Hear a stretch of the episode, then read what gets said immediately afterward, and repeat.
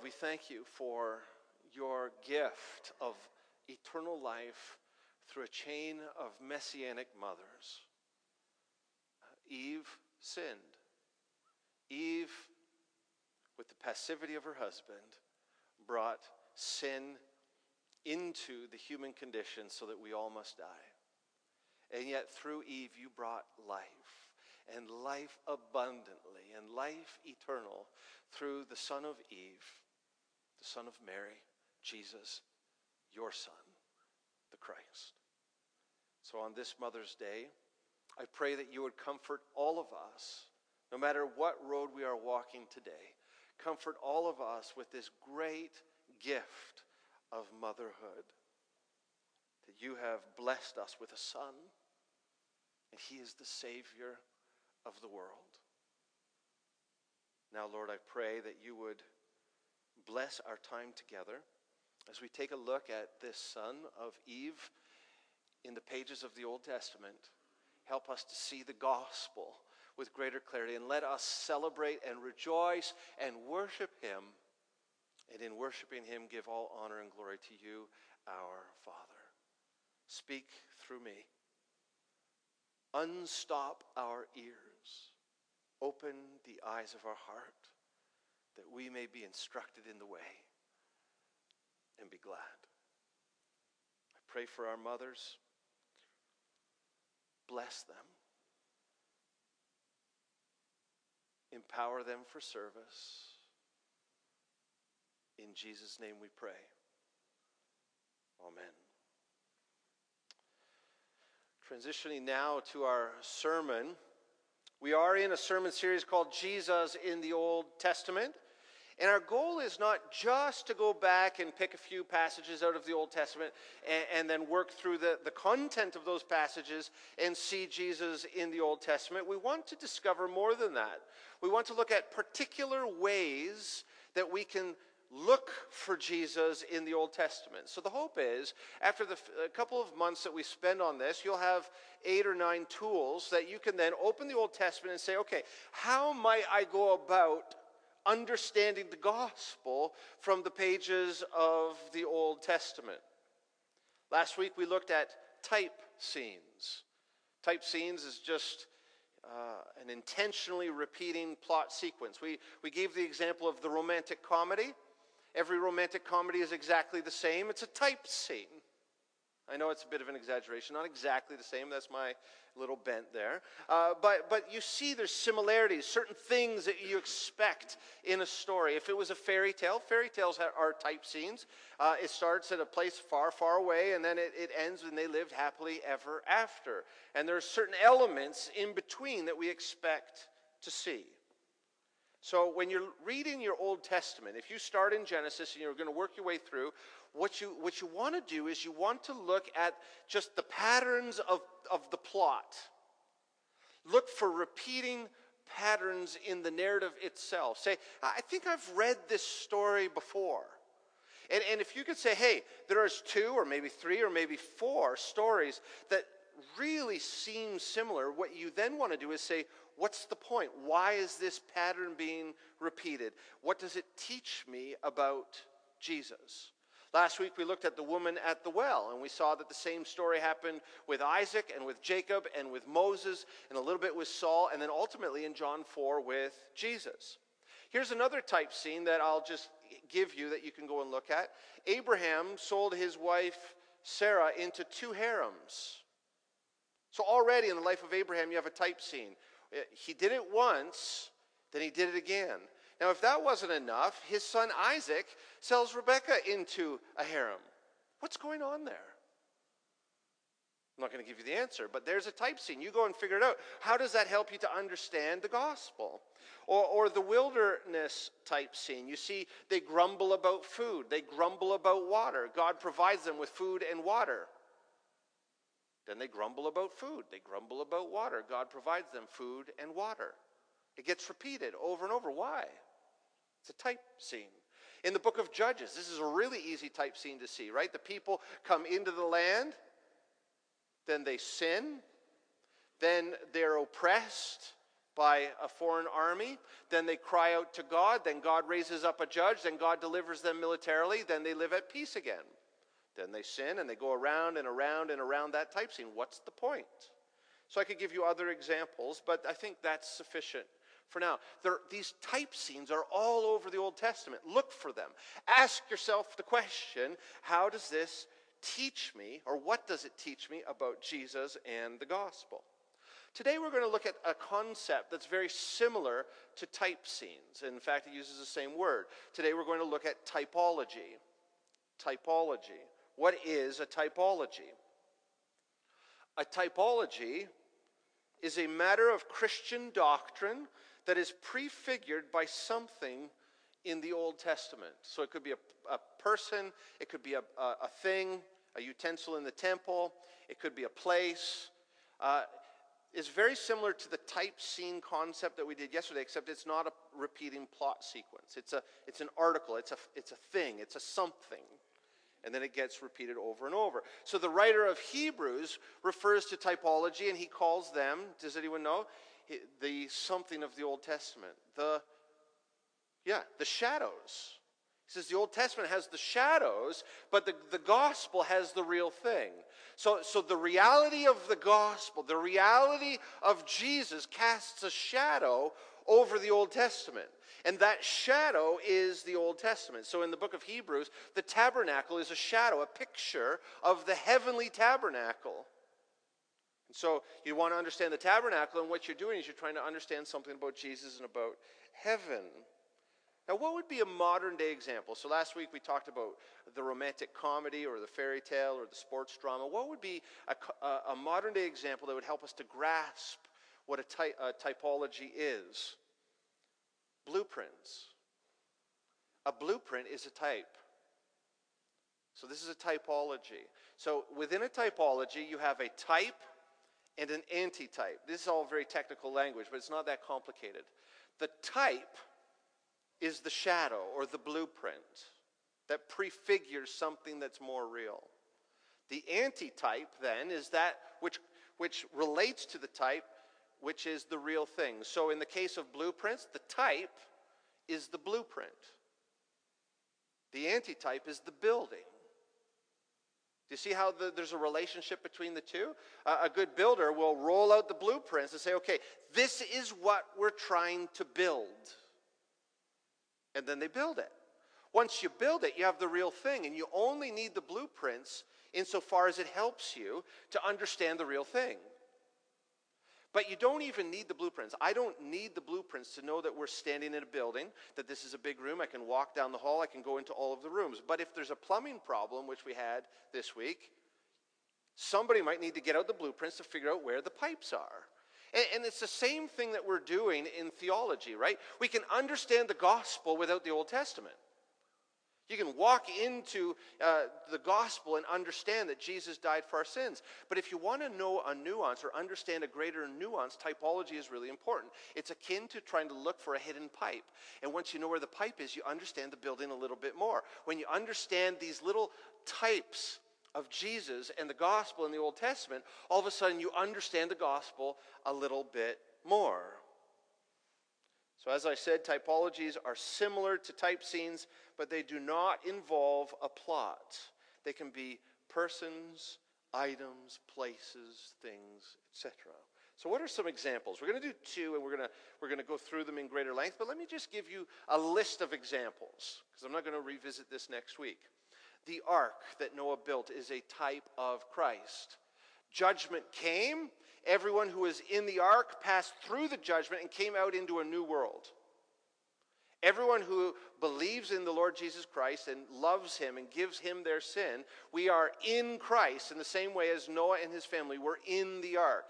When the final judgment comes, we are in Christ, we pass through the judgment, and we come out into the new heavens and the new earth. The ark is a type of Christ. When you read the, the story of Noah and the ark and the flood, all of a sudden you get great Christian theology if you read it as a typology.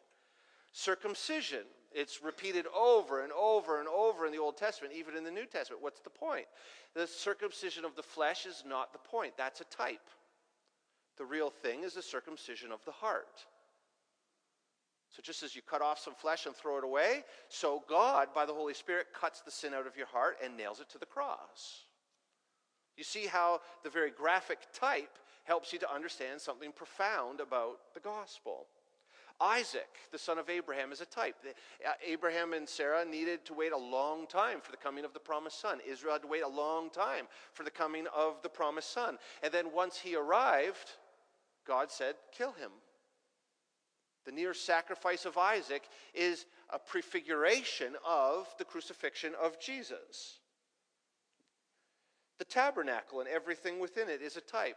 And the Word became flesh and tabernacled among us. That's the, the Greek, not, not indwelt among us, but tabernacled among us. The tabernacle is where God and humanity meet. God and humanity meet most fully in the person of Christ. And like a tent that can move around, Jesus was a portable temple. And then every item in the tabernacle has its typological significance. All of the sacrifices, the beginning of Leviticus, are all pointing forward typologically to the sacrifice of Jesus. The high priesthood of Aaron is looking forward to. It's a type, a picture of Jesus, who is a high priest forever in the order of Melchizedek.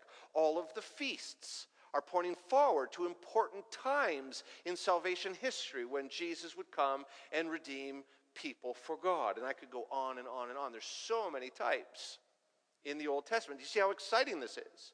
If you have an idea of, of typology, then you will have a deeper understanding of Christian doctrine and theology. And if you have a deeper understanding of Christian doctrine and theology, you will understand the gospel more fully. And if you understand the gospel more fully, you will worship God more reverently and with greater joy and, and, more depths of passion. And as you worship God more fully as that, then you will live for Him not in a legalistic sense, but out of the depth of your devotion to Him for all that He has done for us. This is all so important.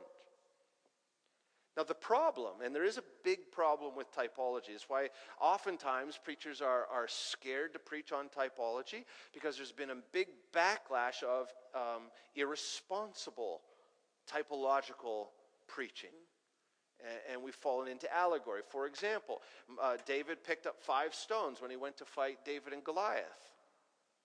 What's the typological significance? Is it because there's five books in the Torah?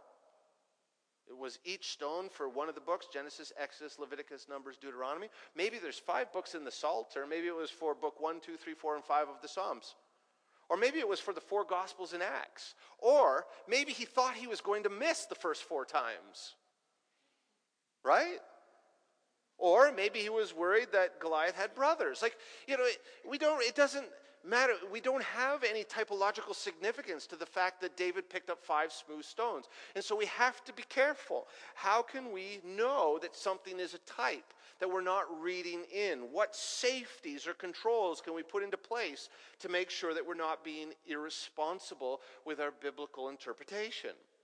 Well, there are three parts to every typology that you must see if it's going to be a biblical type. Typologies must have these three components. Number one, there must be some correspondence or sameness. So there has to be a relationship. You have to be able to say, ah, there, there's something about the Passover lamb that just is self evidently corresponding to the sacrifice of Jesus at Passover. So you have to find out what is that correspondence? What is the same? between the type and the antitype. Use blueprints as an example. Uh, well, we'll get into this. Uh, yeah, I guess we're in. So there's correspondence or sameness. I'll list these, then we'll go through them in a little more detail. Then there's escalation. So the, the antitype has to be greater than the type. Then there's theological vision, that there, there's a particular function that both the type and the antitype are doing, and it's the same. So let's look at these in a little more detail. Correspondence. There has to be some sameness, some common elements between the type and the antitype. So if we use blueprints as an example, if you have a good builder, if you roll open the blueprints and you walk around the building, you'll say, okay, we're in this room. If we go down this hall and we take a left, there should be stairs that go upstairs. So you say that by looking at the blueprints, and then you walk. And it should be the same. There should be a correspondence between the blueprints and the building. Same with biblical theology. You need to see that correspondence between the type and the antitype. Escalation. These corresponding elements must be greater in the antitype than in the type. It sounds very technical, but it's not. Basically, think about it this way the type is the blueprints, they're in 2D, they're two dimensional. The antitype is the building. The building is three dimensional. There's escalation, there's something greater. You, you can sit in a room in a building, you can't sit in a room in the blueprints, unless they're really big blueprints. But even then, it's two dimensional. Now, theological vision. Both the type and the antitype must represent a similar vision of God's redemptive activity. So that's with biblical typology. There, there must be something that God is trying to accomplish, and, and He's going to communicate it and accomplish it through the type and the antitype in the same way. So the function of the two are the same. So, with the blueprints, there's no theological function to blueprints unless they're the second half of Exodus. You got the blueprints in word form in the second half of Exodus, then you get the actual tabernacle. But just for the blueprints of this building, there's no theological function. However, both the blueprints, it's the type, and the building, the antitype, fulfill the vision of the architect. Do you see how that works? So an architect sits down, thinks, what kind of building do I want to build, draws it out in blueprints, there's the vision. And then he gives those blueprints to someone to build the building that he has drawn. And the building, if it's done properly, should also fulfill the vision of the architect. So it is with God. God is the architect of salvation history. He writes through the prophets his vision of the gospel in the Old Testament. And that vision is more fully realized through the gospel, through Jesus Christ. Those are the three things that we need in biblical typology correspondence, some sameness, escalation. The real thing, the gospel, has to be greater than the type, and the same vision or function that God is accomplishing something through the type and the antitype that is the same. Now, let's give two examples of this, and this will help you to fill it out. So, we're going to look at two typologies. We're going to look at snakes, and we're going to look at ladders. Two types that God uses in the Old Testament and fulfills in the New Testament. As in the board game, snakes take you down and ladders take you up. So, let's start with snakes. Open your Bibles to Numbers chapter 21. Numbers chapter 21. We're going to read, what we're reading here to begin with is the type. What we're going to read is similar to what a blueprint is to a building. This really helps because this is a very strange episode in the Bible. And, and, if you're just cruising through the book of Numbers, I don't know if that's possible to do, but let's say you are. Uh, you're cruising through the book of Numbers, and you get to Numbers 21, and you're wondering, what, what in the world is going on in Numbers 21? But it makes a whole lot more sense if you know that God is laying down a foundation, a vision for what he's going to accomplish through Jesus Christ. That's what he's doing. So they've been walking around in the desert. They, are complaining about food and water again. Uh, they've not had the faith to go into the promised land. So God says, You're going to be here for 40 years. Just get used to it. So they just continue to complain and complain. Aaron has just died. And now we get this episode. Numbers 21, verse 4. From Mount Hor, they set out by the way of the Red Sea. Now that's discouraging to start with. Here we are, like decades in, and they're back at the Red Sea, just going in circles. And you got to admit, that would be really frustrating. We were here like 27 years ago. We're still here. Anyway, uh, to go around uh, the land of Edom. So they weren't going to pass through Edom, so they're just taking their time. They're back at the Red Sea, and the people became impatient on the way understandably. And the people spoke against God and against Moses. This is what they said. Why have you brought us up out of Egypt to die in the wilderness? There's no food, there's no water. In fact, we loathe this worthless food. Now, they're already contradicting themselves. There's no food or water, but there's food here and we hate it. But they're at the Red Sea and they're like, remember when we crossed that? Like, we're, we're like a day's journey from Egypt. Let's just go back. This manna is getting old. I'm tired of it. Now, this, but this is, this is sinful, isn't it? God's providing for them, God delivered them from slavery. When they saw the Red Sea, what, what they should have done is worship God. They just said, Wow, God, I remember when we were here and we had been slaves and you brought us through and you defeated the Egyptian army. But they didn't. They just complained about God's deliverance. So, what does God do? Verse 6. Then the Lord sent fiery serpents among the people, and they bit the people, so that the many people of Israel died. The people came to Moses and they said, We've sinned. For we've spoken against the Lord and against you. Pray to the Lord that he will take away the serpents from us. So Moses prayed for the people. And the Lord said to Moses, Make a fiery serpent and set it on a pole, and everyone who is bitten, when he sees it, shall live. So Moses made a bronze serpent and set it on a pole. And if a serpent bit anyone, he would look at the bronze serpent and live. Now, this is such a strange solution to their problem. Because if you remember, when, when Aaron built a, a golden calf, it was a disaster for the people. And now God is saying, which seems like he's in contradiction to his first commandment, right? Or first and second.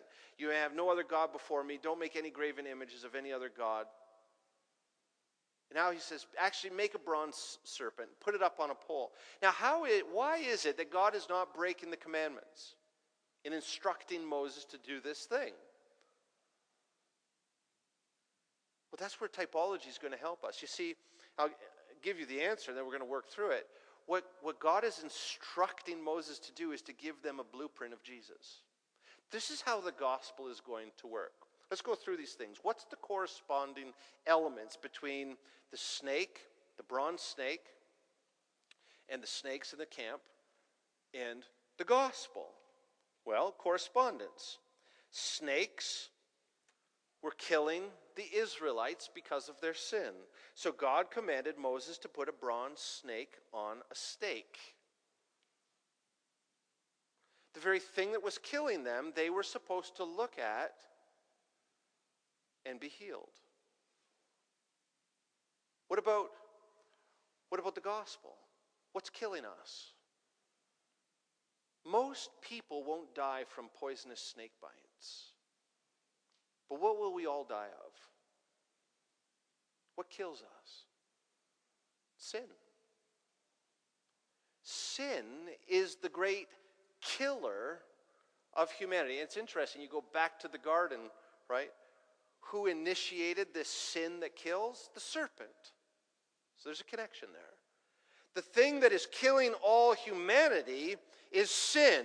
So God puts the very thing that is killing us up on the cross. Do you see the correspondence? This bronze snake that goes up on the cross, when the people look at it, they're supposed to be reminded of the very thing that's killing them. When we look to the cross, we are supposed to be reminded of the very thing that is killing us. Correspondence. What's the escalation? Well, in, in, this episode, in Numbers 21, the Israelites were dying physically from snake venom. When they looked at the bronze serpent on the stake, they were healed physically of the snake venom. That's not the gospel. That's much less than the gospel. Physical healing, as great as it is, is so much smaller than what God promises us in the gospel. As we've already established, all humanity is dying eternally, not from snake venom, but from sin. When we look at the cross of Christ, if we can see our sin hanging in the body of Jesus, then we are healed eternally. So you see the escalation from physical death because of snake venom, eternal death because of sin, physical healing versus eternal healing. Escalation. Now we come to the third part theological vision. God shares one theological vision in both Numbers 21 and the gospel. God hates sin. God delivered the people out of their slavery in Egypt, and they wanted to go back to slavery in Egypt because they liked the pleasures of Egypt better than the food of freedom in the wilderness with God. And how often can we be like that? We've been slaved, uh, enslaved to sin when we were born. God saves us, He delivers us from our slavery to sin, and now we walk in the wilderness until the end of this life. And it's not always that enjoyable, it can be hard to be a Christian. And have we not all had that moment where we said, Oh, the fleeting pleasure of sin is so delicious. I want that again. Because right now, I'm a Christian. I'm trying to follow Christ. And what good is it getting me? I hate this loathsome food.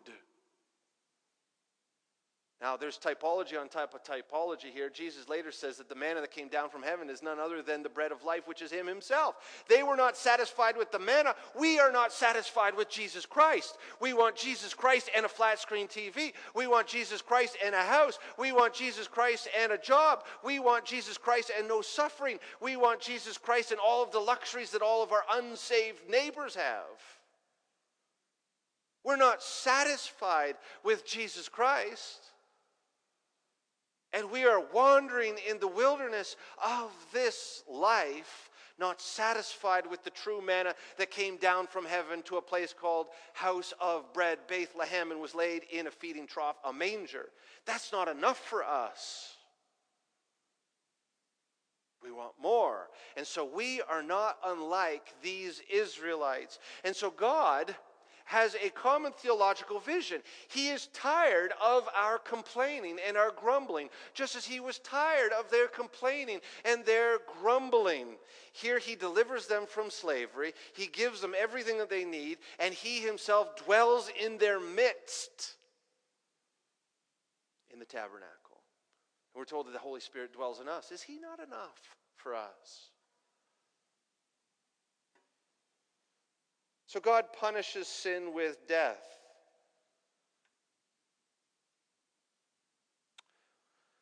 Which is pretty sobering. And here's the hard reality if we hate this loathsome food, that is Jesus Christ, are we saved?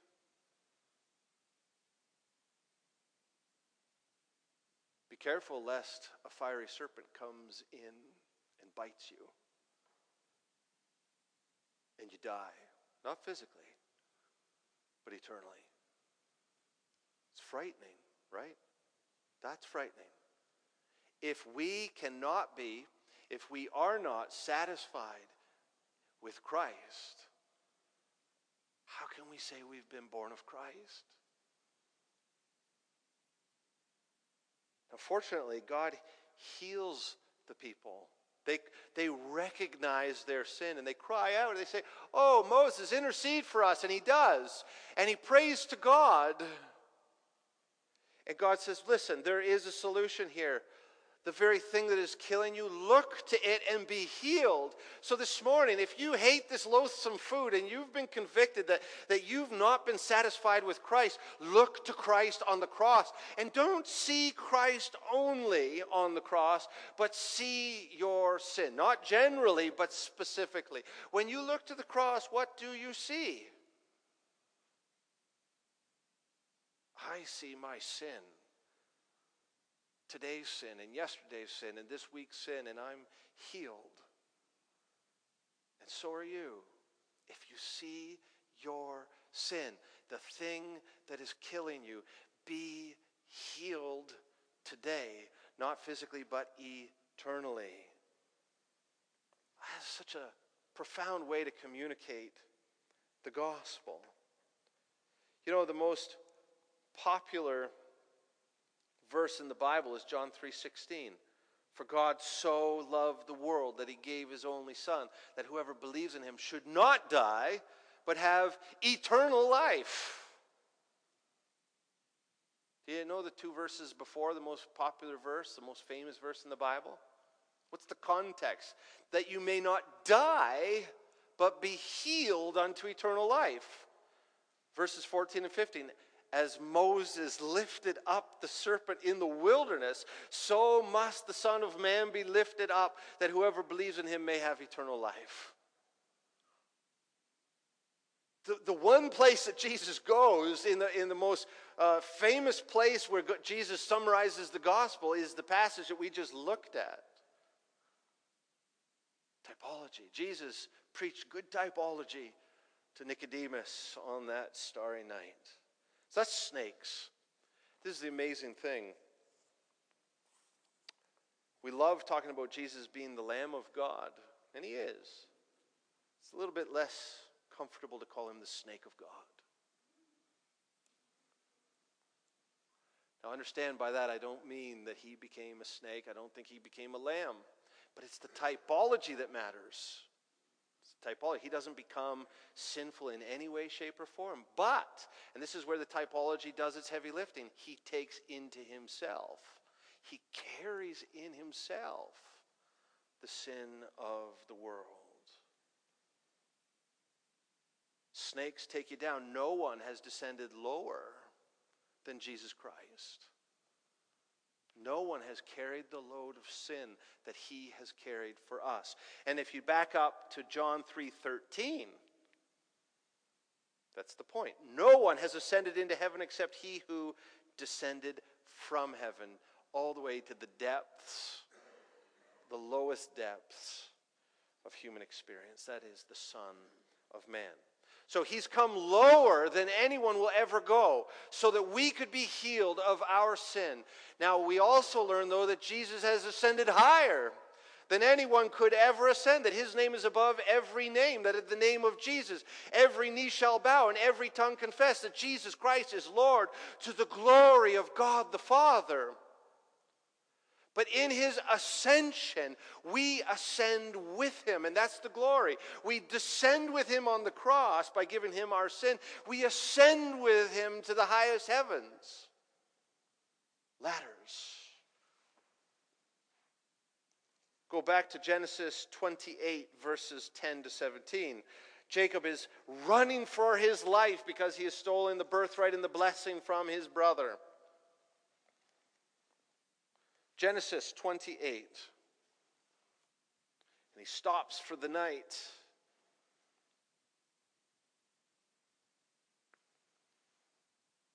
Genesis 28, verse 10.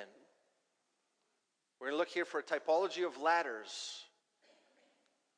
Jacob left Beersheba and went toward Haran, and he came to a certain place and stayed there that night because the sun had set. Taking one of the stones of the place, he put it under his head and lay down in that place to sleep. And he dreamed, and behold, there was a ladder set up on earth, and the top of it reached to heaven. And behold, the angels of God were ascending and descending on it. And behold, the Lord stood above it and said, I am the Lord, the God of Abraham your father, and the God of Isaac. The land on which you lie I will give to you and to your offspring. Your offspring shall be like the dust of the earth, and you shall spread abroad to the west and to the east and to the north and to the south. And in you and your offspring shall all the families of the earth be blessed. Behold, I am with you and will keep you wherever you go.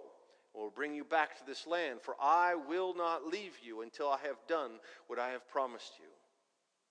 Then Jacob awoke from his sleep and said, Surely the Lord is in this place, and I did not know it. And he was afraid. And he said, How awesome is this place! This is none other than the house of God, and this is the gate to heaven. Flip over to John 1.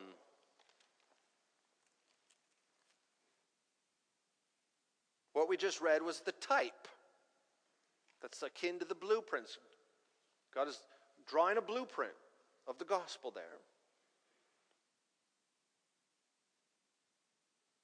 In John 1, Jesus is calling people to himself. Philip found a friend of his named Nathaniel and said, You got to come and meet this guy. You got to you to get to know Jesus. He, I think he's the, the Christ, I think he's the Messiah. Now, Nathaniel doubted. He said, Can anything good come out of Nazareth? And Philip said, Well, come and see. Verse 47. Jesus saw Nathanael coming toward him, and he said, Behold, an Israelite indeed, in whom there is no deceit. In other this is kind of hard to understand, but what Jesus is basically saying is he's complimenting, he's he's um, he's saying, look, here's Nathanael, here's an Israelite, a, a poster boy for all Israelites. If you want to know what it means to be an Israelite, this is a really good specimen. Follow his example. This is a compliment. Verse 48 Nathanael said to him, How, how, how do you know me? Jesus said to him, Before Philip called you, when you were under the fig tree, I saw you. Nathanael answered him, Rabbi, you are the Son of God. You are the King of Israel. So it didn't take much to convince him, right? It's, you're a great Israelite, and I saw you. I have a power to, to see you, and, and Nathanael's convinced. And Jesus doesn't want him to be so easily convinced. Verse 50 And Jesus answered him, Because I said to you, I saw you under the fig tree, do you believe? You'll see greater things than these. Now remember what Jesus said about Nathanael. He is eh, like a, a a great example of what it means to be an Israelite. If you're a great example of an Israelite, you know the Old Testament. You know Genesis 29. And so Jesus begins to speak Nathanael's language. Verse 51 And he said to him, Truly, truly, I say to you, you will see heaven opened and the angels of God ascending and descending on the Son of Man. Now, just imagine if you're Nathaniel. Who was it that saw heaven open and saw a ladder and angels ascending and descending? It was Jacob. And Jacob is not a small person in Israelite history, right? He is Israel. And Jesus says to Nathaniel, You are going to be great like Jacob. But then he interprets what's going on in Genesis 29, and he says, You will see angels ascending and descending just as Jacob did.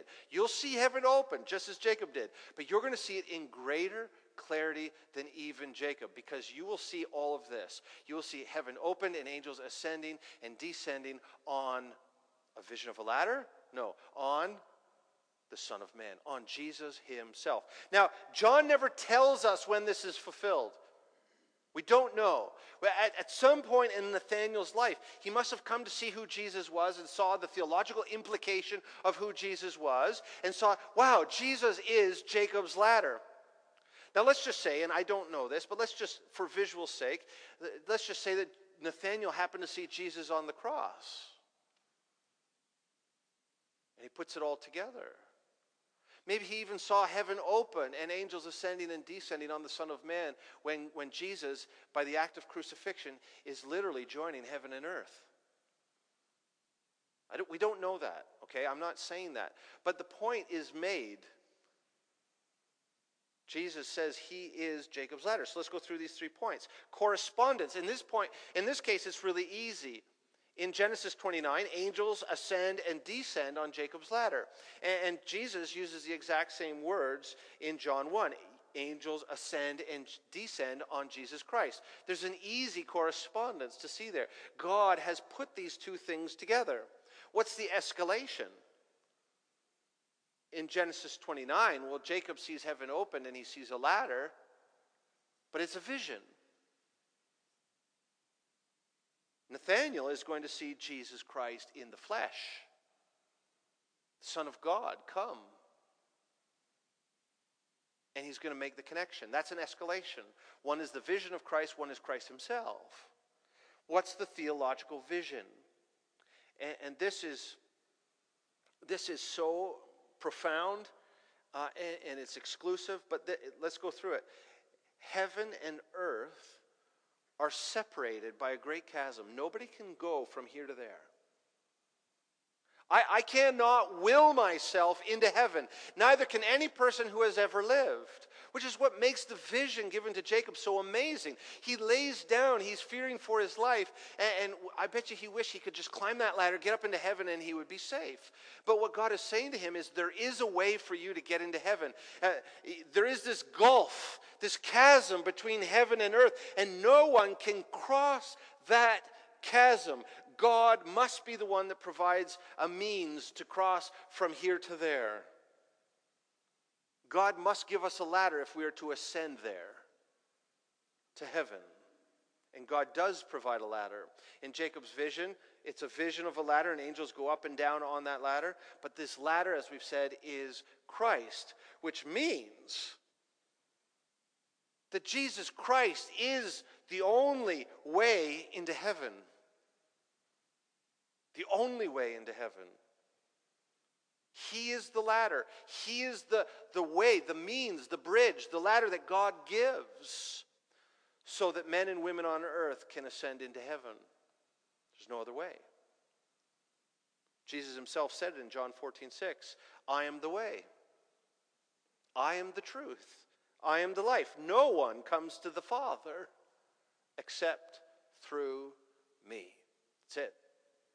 There's not all the religions are the same. If you don't believe in Jesus Christ as the Son of God who is fully man, who died for your sins, if you can't see your sins hanging there the way the serpent was raised up, you're not going to climb Jacob's ladder into heaven. You see two types working together to profoundly give us the gospel. So then, typologically, Jesus is the snake of, of uh, Numbers 21 and the ladder of Genesis 29. He descended carrying our sins in his body on the cross so that we might ascend in him to the Father in heaven, the gospel. If you ever want to preach the gospel, Genesis 29 and Numbers 21 in reverse order. So, my question for you is this Have you seen your sin raised up on the cross? Have you seen that the only ladder into heaven is Jesus Christ?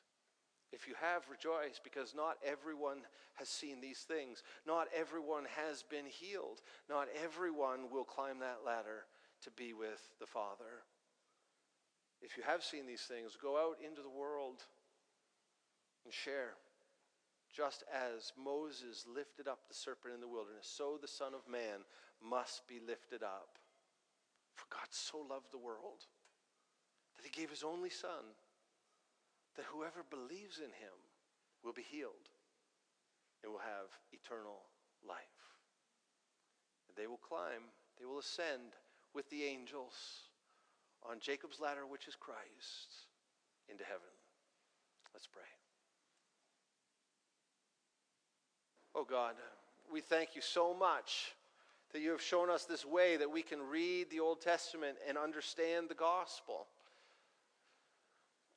I pray for us as we read through the Old Testament uh, together or alone or in our families, that you would give us eyes to see different typologies that would inform our understanding of what you've accomplished in Christ. I pray these things in Jesus' name.